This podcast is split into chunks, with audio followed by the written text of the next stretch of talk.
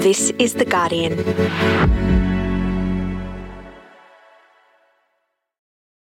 I'm Jane Lee, coming to you from Wurundjeri Land, and this is the full story.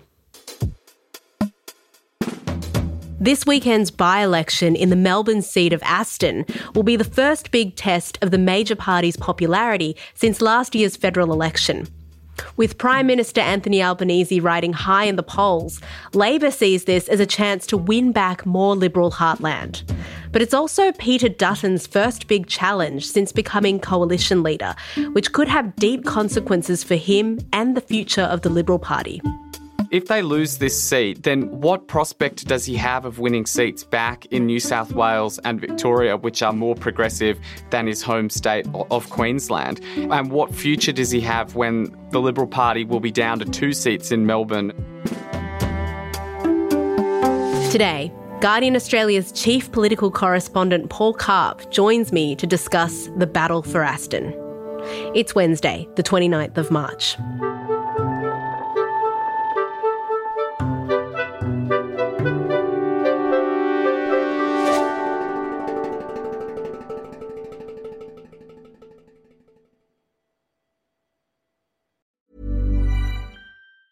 Tired of ads barging into your favorite news podcasts? Good news. Ad-free listening is available on Amazon Music for all the music plus top podcasts included with your Prime membership. Stay up to date on everything newsworthy by downloading the Amazon Music app for free or go to amazon.com slash news ad free. That's amazon.com slash news ad free to catch up on the latest episodes without the ads. Finding your perfect home was hard, but thanks to Burrow, furnishing it has never been easier. Burrow's easy to assemble modular sofas and sectionals are made from premium, durable materials, including stain and scratch resistant fabrics. So they're not just comfortable and stylish, they're built to last. Plus, every single Burrow order ships free right to your door. Right now, get 15% off your first order at burrow.com slash ACAST. That's 15% off at burrow.com slash ACAST.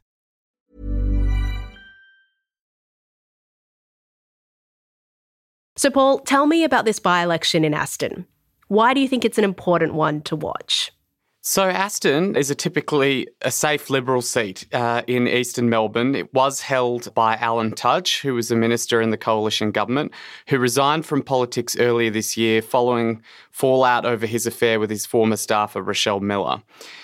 Aston is one of just three seats that the Liberals hold in Melbourne. And after, you know, a wipeout in uh, the inner city in Sydney, it is so crucial to them that they hold on to this seat. Because if, if they lose this seat at the by-election, then, you know, Menzies and Deakin are on even skinnier margins and they could they could lose those at the next election and they could be looking at having no seats in Melbourne. It's also the mm. first test uh, for the major parties after the federal election uh, last year. We've had, you know, state elections in Victoria and New South Wales, but this is a test of, you know, the Albanese v Dutton contest. But Labor's played down expectations. They've said it's very rare for governments to win seats off the opposition at by elections. In fact, that hasn't happened for more than 100 years. So they are playing down expectations they're going to win, even though Anthony Albanese is riding high in the polls. I mean, Alan Tudge did win his seat at the last federal election, despite all of the scandals that have sort of plagued his office over the last couple of years. Do you think that Labor really does pose much of a threat here? Absolutely, because I mean, they're running the same candidate that got that big swing to them at the last election on the Labor side. And on the Liberal side, uh, you know, although Alan Tudge isn't on the ticket, the way that the by election has been brought about is something that voters keep in mind. They generally don't like going back to the polls, so there might be a bit of upset about, oh, why did you contest the last election if we were just going to be back here in, in less than 12 months. Um, and then it hasn't been a great time for him in the meantime either, because uh, he's a former Human Services Minister who appeared at the Robodebt Royal Commission since the last election. So the gloss has really come off Alan Tudge, and it's a question of whether that then carries over for the new candidate, Roshena Campbell. Hmm. It's really interesting, Paul. I actually recently drove out to the seat of Aston to try and meet some voters and try and see how they're thinking about voting next weekend. I went to a community centre where Coalition leader Peter Dutton recently visited with a Liberal candidate for this by election, and I popped into a badminton court there. I met a number of people there who have long voted for the Liberal Party but are really unsure of what they're going to do next weekend. I'm, I'm Margaret and I'm from Ferntree Gully. So 20 years, long time voting. And always in the past, I voted Liberal. And I got a real sense that some voters were really disappointed with the outgoing Liberal member in the seat, Alan Tudge. I'd seen him out on the street a few times, listened to him, thought he was very good. Actually, thought he could have been possible future Prime Minister. Then he came in and he went up to Parliament and within a reasonable time, he started getting better positions. And I think his attitude changed. Um, I was not at all happy when he had that affair, so called, up there. Uh, I felt very sorry for family back home. Um, my uh, preferences were still liberal, but much lower because of the way he behaved. In fact, a number of the voters I spoke to were really unsure about which way they'd go this time because they pointed out that both the Labor and Liberal candidates at the next by election are completely new to politics. What do you make of that, that sort of shift from a trusted, well known political name to a choice between two completely new candidates? I don't know now. I don't know either of the other two. They're two females. They came right out of the blue. Um, I think one lives in the area, but the other one doesn't, which doesn't exactly appeal to me at all. Um, and I've got absolutely no idea who I will vote for. Both people haven't got a reputation in. I, I, I don't know much about them, you know, about Mary Mary Doyle, I think, and the other lady. Labor's vote is getting stronger in the cities. So like they have shown that you know with these seats that have a lot of professionals or university educated people like that they can they can win these seats because their vote is improving in that constituency um, they had a swing at the last election uh, in in this part of the world. It, it, happened again at the state election, so it's possible we could see that again, and it wouldn't take very much uh, for the seat to fall. When it comes to talking about Alan Tudge's personal brand, I think the thing that's interesting is that Actually, for many elections, he was a positive for the Liberal Party. Obviously, some of that has unwound at the last election with a seven and a bit swing against the Liberal Party. So the, the question is whether that personal vote has completely unwound, you know, whether, whether voters are still upset about the circumstances that the by election has come about and the seat's been vacant. Mm. Okay, well, let's talk a little bit more about the candidates that are up for this by election. Let's talk first about Labor's candidate Mary Doyle, who, as you mentioned, ran against Tudge at the last election. I'm Mary Doyle.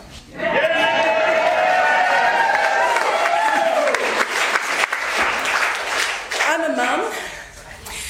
I live in the Outer East, and I want to stand up for locals as your federal member for Aston. Yeah, so Mary Doyle is a former uh, union organiser. She worked at the Financial Services Union and the peak body, the Australian Council of Trade Unions. She went up against Tudge in 2022 and slashed that margin from about 10.1% to 2.8%. Mm. Um, she's a breast cancer survivor, a single mum. That's been part of her personal story, and Anthony Albanese has talked about her commitment to Medicare in particular. And Albanese has visited Aston a few times in the last few weeks and done a, fair bit of Melbourne radio as well. You know, trying to boost uh, boost her profile and boost Labor's profile in the seat. Mm. Labor has a majority government right now. So, how much is it investing in its campaign for Aston? What I'd say about money is that Labor wasn't really targeting this seat at the last election. They were aware that if they got a huge swing, they might win some of the neighbouring seats like Deakin and Menzies. But at the 2019 election, they targeted too many seats and didn't have a clear path to victory in terms of which ones they needed to win to get office. And they didn't repeat that mistake in 2022. So they didn't have this unfocused, we'll go for every seat in Melbourne's East. So I don't think that they targeted this seat as hard as they, they could and as hard as they are now. So the last election sort of proved that with the, even without that much money on this on fighting for this seat, there was a massive swing. So it might be worth spending a bit more time there for the prime minister this time round. Yeah, I, I think that the, their vote was driven by fundamentals about Victorians not liking the Morrison government um, and, mm. and, by, uh, you know, up, upset at Alan Tudge personally, but they haven't thrown the kitchen sink at it yet. Well, it's important to note that even though Aston's historically been a Liberal seat, it's in Victoria, where we've had Labor state governments for about a decade now. I spoke to one woman, Marianne, who touched on this a bit. She's voting Liberal next weekend, as she always does. And then she said something that I heard quite a bit in Aston, which is that she feels like it's because Aston is a safe Liberal seat in a Labor state they've really lost out on critical funding for local infrastructure. And she was talking in particular about promises to build a train station in the area. It sort of gets to a point and then money is promised, you know, to go towards it. And then the federal has to come in and then also put in, but it never happens. So I think we've, we're sort of forgotten here. Do you think that kind of frustration from voters could spill over into the by election? Yes, in, in some ways, uh, Mary Doyle and Labor are on the defensive because uh, Aston was one of the places where there were cuts uh, to infrastructure programs in the October budget.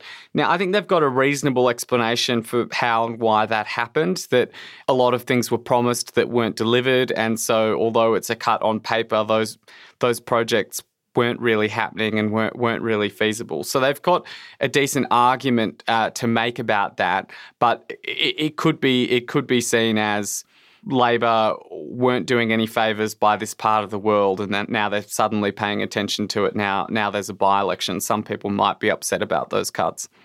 Okay, and so on the Liberal Party side, they had a really big decision to make in finding a new candidate to replace Alan Tudge in this seat. They had to think a little bit differently, uh, given the results at the last election. So tell me a little bit more about their candidate, Roshena Campbell. As a barrister, I've acted for small businesses in Aston, so when the stakes were high, they wanted me to be their champion. It's my job now to be a champion for every voter in Aston, every family, every small business, and I'm going to take the time to listen to them because they deserve a strong voice for the communities in Aston. So, Peter Dutton and other members of the Liberal leadership team said that they wanted to pre select a woman here. It was a chance for renewal to get more women into the party after the election review found that that was a, a drag on their vote. And they landed on Roshena Campbell, who is a barrister and Melbourne City Councillor. She lives outside the electorate, which, you know, could be a drag on their vote. She's from the inner city suburb of Brunswick, but she's tried to uh, make a virtue of this by saying that she will move into the area and that she will be a local champion. The only thing with Roshena Campbell is is that she's not from here. Does that bother you? It doesn't really bother you. It doesn't bother me really because you don't need to be to be uh, running an oil company. You really don't need to know much about oil. okay, you need to be a good manager, right? So she could be she could be okay. It's really interesting because a number of people I spoke to in Aston were unhappy with the fact that they were moving someone um, from the inner city Melbourne all the way out to the outer burbs. You know, one one man put it to me that they're almost in the bush. Like it's it's really far outer suburbs Melbourne. I'm not going to vote for someone who lives in Brunswick to represent the people out in the eastern suburbs because I think they're uh, dramatically different areas. I think you know the issues that and the values of people in the inner suburbs are different to those that live in the outer suburbs. And we're really on the outer suburbs. I mean, you know, past us is bush. So, you know, we live here for a reason. And uh, I just think that's just a cynical, cynical move. And at the last election, we saw that voters weren't willing to accept a parachuted candidate in Kristina Keneally and Fowler. Do you think this is a problem for them? I think it depends on the character of the local area about whether people define themselves as being of and from uh, that place. And there are examples that go either way. So Kristina Keneally went to Fowler and paid a huge personal price for that, and it was perceived as opportunistic. Uh, but then Andrew Charlton went to Parramatta and was not from the area and, and managed to win that seat without there being a huge negative uh, against him. So I do think it matters to some people, particularly if it's seen as opportunism, as in people will go wherever they need to to get in seat, a seat in Parliament. I mean, Aston is also a pretty diverse electorate. About 15% of the voters there are Chinese Australian. And I know that the Liberal Party review of their results after the last election acknowledged that the party had a problem connecting with Chinese Australian voters. And as you mentioned before, Paul, the Liberals also want to improve their standing among women voters too. So beyond Aston, what has the Liberal Party done more broadly to address how it connects with these voters, both Chinese Australians and women, since the last election? Yeah, so I think there's an acknowledgement that the the way uh, that the Morrison government and the coalition tried to muscle up to China was incredibly unnuanced, uh, and people feel that they didn't make the distinction between having concerns about the Chinese Communist Party and the human rights record and uh, observance of international law of China and how welcome Chinese Australians are. Um, you know, uh, so they, they they took it personally and felt sort of personally attacked by it and, and really uh, sort of abandoned the coalition at the last election. I mean, you see stories about how they're more active on social media platforms that Chinese Australians use, but I'm, I'm not sure how they've completed the outreach or whether they've really improved their offering for that demographic. Similarly, women, they have selected a woman this time. The Deputy Liberal leader, Susan Lee, has done a listening tour around the country, but it, they haven't really got runs on the board in terms of what they're doing to fight for women in, in a way that, and it's very hard from opposition because you're not making decisions in government. You're not deciding what goes into the budget or whatever else. So it's it's very hard for them to get runs on the board in such a short space of time to, to win back those demographics.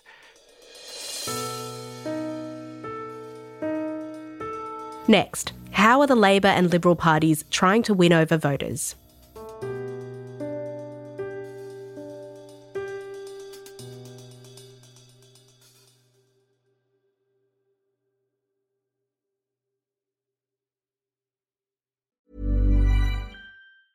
Tired of ads barging into your favorite news podcasts?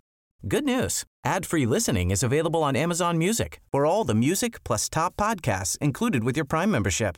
Stay up to date on everything newsworthy by downloading the Amazon Music app for free or go to amazon.com slash news ad free.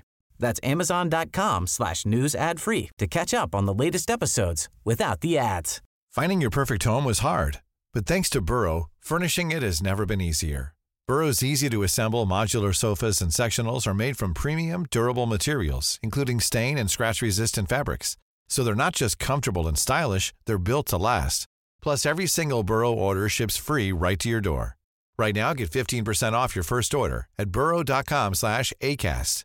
That's 15% off at burrow.com slash ACAST.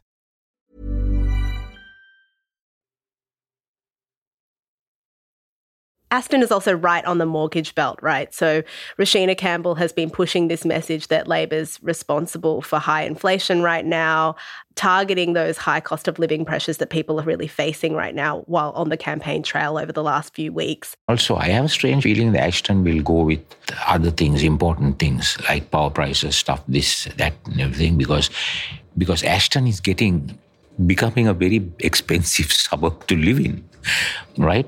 And that sort of follows a federal liberal strategy to target labour over energy bills and the like. Do you think that could work in Aston?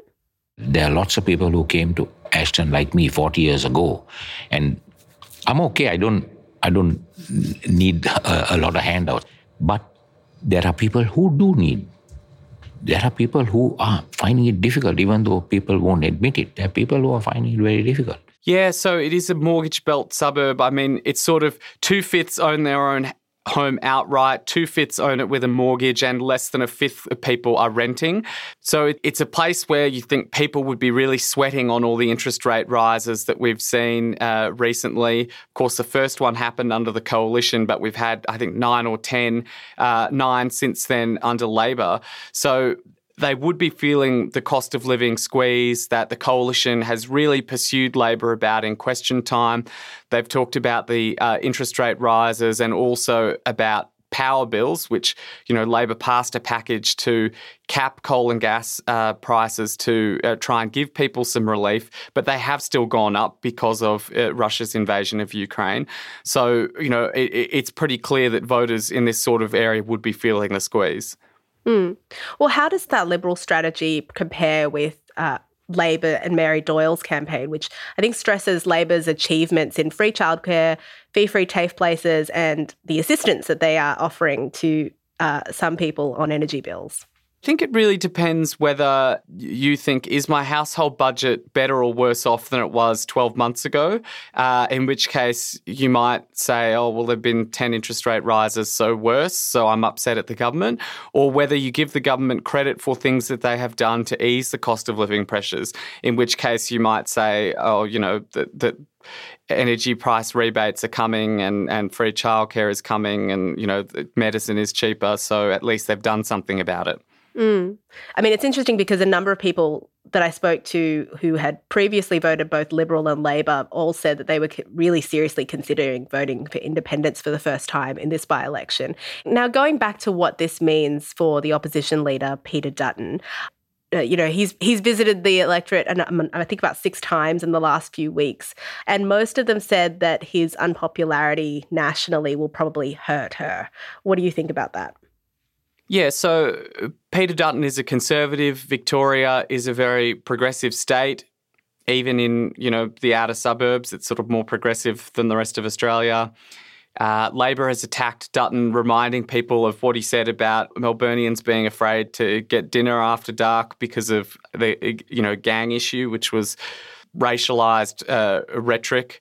He's also tied him to the Morrison government's criticisms of uh, the Dan Andrews Victorian government through their handling of COVID. He's from Queensland. And I know that when we had the COVID lockdowns, there was a lot of animosity towards um, what happened in Melbourne. And I think the government did what they had to do here and time to um, score points politically. It wasn't a time to do that sort of thing. And, you know, like you remember these things. They might think that you know we we only have the memory of a goldfish, but we don't. You know, we we've seen what these people have said and done, and you know, you remember that. And he thinks he can just change his colours like that. No, and I can't see, in fact, who else. Well, they've got no other, no one else. So yeah, I'm there. I think they're in big trouble. So there are certainly uh, a lot of things weighing them down when it comes to the personal appeal of Peter Dutton. So the contest is a really important one for Peter Dutton and, and the coalition. But the New South Wales election last weekend really cemented Labor's influence at both levels of politics. We now have the only state with a Liberal government being Tasmania. So, how important is this by election to the coalition and also the direction that Dutton takes the opposition in in the future? Super important because so far, Peter Dutton's approach has been uh, quite negative, uh, more the Tony Abbott style of opposition, where they've opposed a lot of Labor policies. Uh, I mean, this week it's the safeguard mechanism and the and the Housing Australia Future Fund. He's got criticisms of the voice and the lack of detail. With very few exceptions, he hasn't been offering bipartisanship to Labor. If they lose this seat, if you can't win on cost of living by being extremely negative all the time, then what prospect does he have of winning seats back in New South Wales and Victoria, which are more progressive than his home state of Queensland? And what future does he have when the Liberal Party will be down to two seats in Melbourne and, and those are both on skinny margins and with question marks hanging over them for the next election? Where is the recovery? Going to come from if uh, you know, they've lost the inner city to Teals and the rest of metro areas to Labor. And I mean, I think it could start leadership speculation against Peter Dutton that they need a change of leader. He might be safe in the job just because there's no alternative because Josh Frydenberg was voted out at the last election. But it, it is really going to cause a hard think about whether recovery is possible under this leader. That was Paul Karp, Chief Political Correspondent for Guardian Australia. This episode was produced by Karishma Luthria, Camilla Hannon, and Daniel Semo, who also did the sound design and mixing, and myself. Our theme music is by Joe Koning. The executive producer for this episode was Molly Glassey. I'm Jane Lee. Thanks for listening.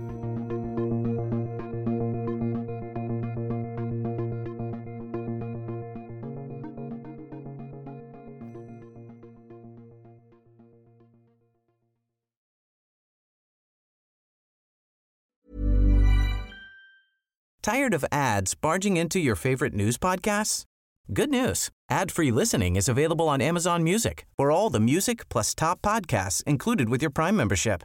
Stay up to date on everything newsworthy by downloading the Amazon Music app for free or go to amazon.com slash news ad free. That's amazon.com slash news ad free to catch up on the latest episodes without the ads. Spin your passion into a business with Shopify and break sales records with the world's best converting checkout. Let's hear that one more time. The world's best converting checkout. Shopify's legendary checkout makes it easier for customers to shop on your website, across social media, and everywhere in between. Now that's music to your ears. Any way you spin it, you can be a smash hit with Shopify. Start your dollar a month trial today at shopify.com slash records.